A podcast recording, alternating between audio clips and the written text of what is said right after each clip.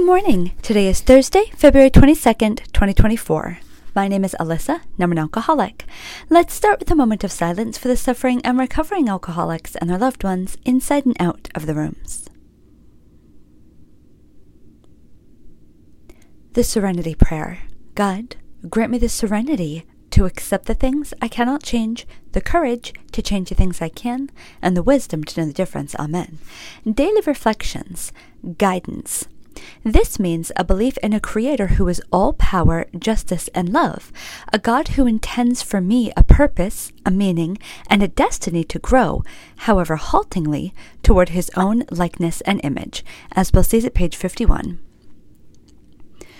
As I began to understand my own powerlessness and my dependence on God as I understand Him, I began to see that there was a life which, if I could have it, I would have chosen for myself from the beginning. It is through the continuing work of the steps and the life in the fellowship that I've learned to see there is truly a better way into which I am being guided.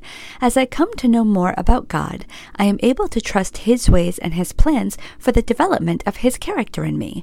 Quickly or not so quickly, I grow toward his own image and likeness.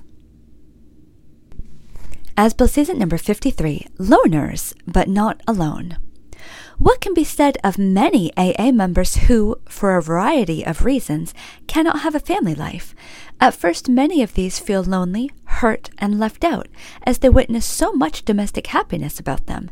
If they cannot have this kind of happiness, can AA offer them satisfactions of similar worth and durability? Yes, whenever they try hard to seek out these satisfactions. Surrounded by so many AA friends, the so called loners tell us they no longer feel alone. In partnership with others, women and men, they can devote themselves to any number of ideas, people, and constructive projects. They can participate in enterprises which would be denied to family men and women. We daily see such members render prodigies of service and receive great joys in return. 12 and 12, page 120. Let's end with the Lord's Prayer. Who brings us here? Our Father, who art in heaven, hallowed be thy name. Thy kingdom come Thy will be done, on earth as it is in heaven. Give us this day our daily bread, and forgive us our trespasses, as we forgive those who trespass against us. And lead us not into temptation, but deliver us from evil. For thine is the kingdom, and the power, and the glory, forever and ever. Amen.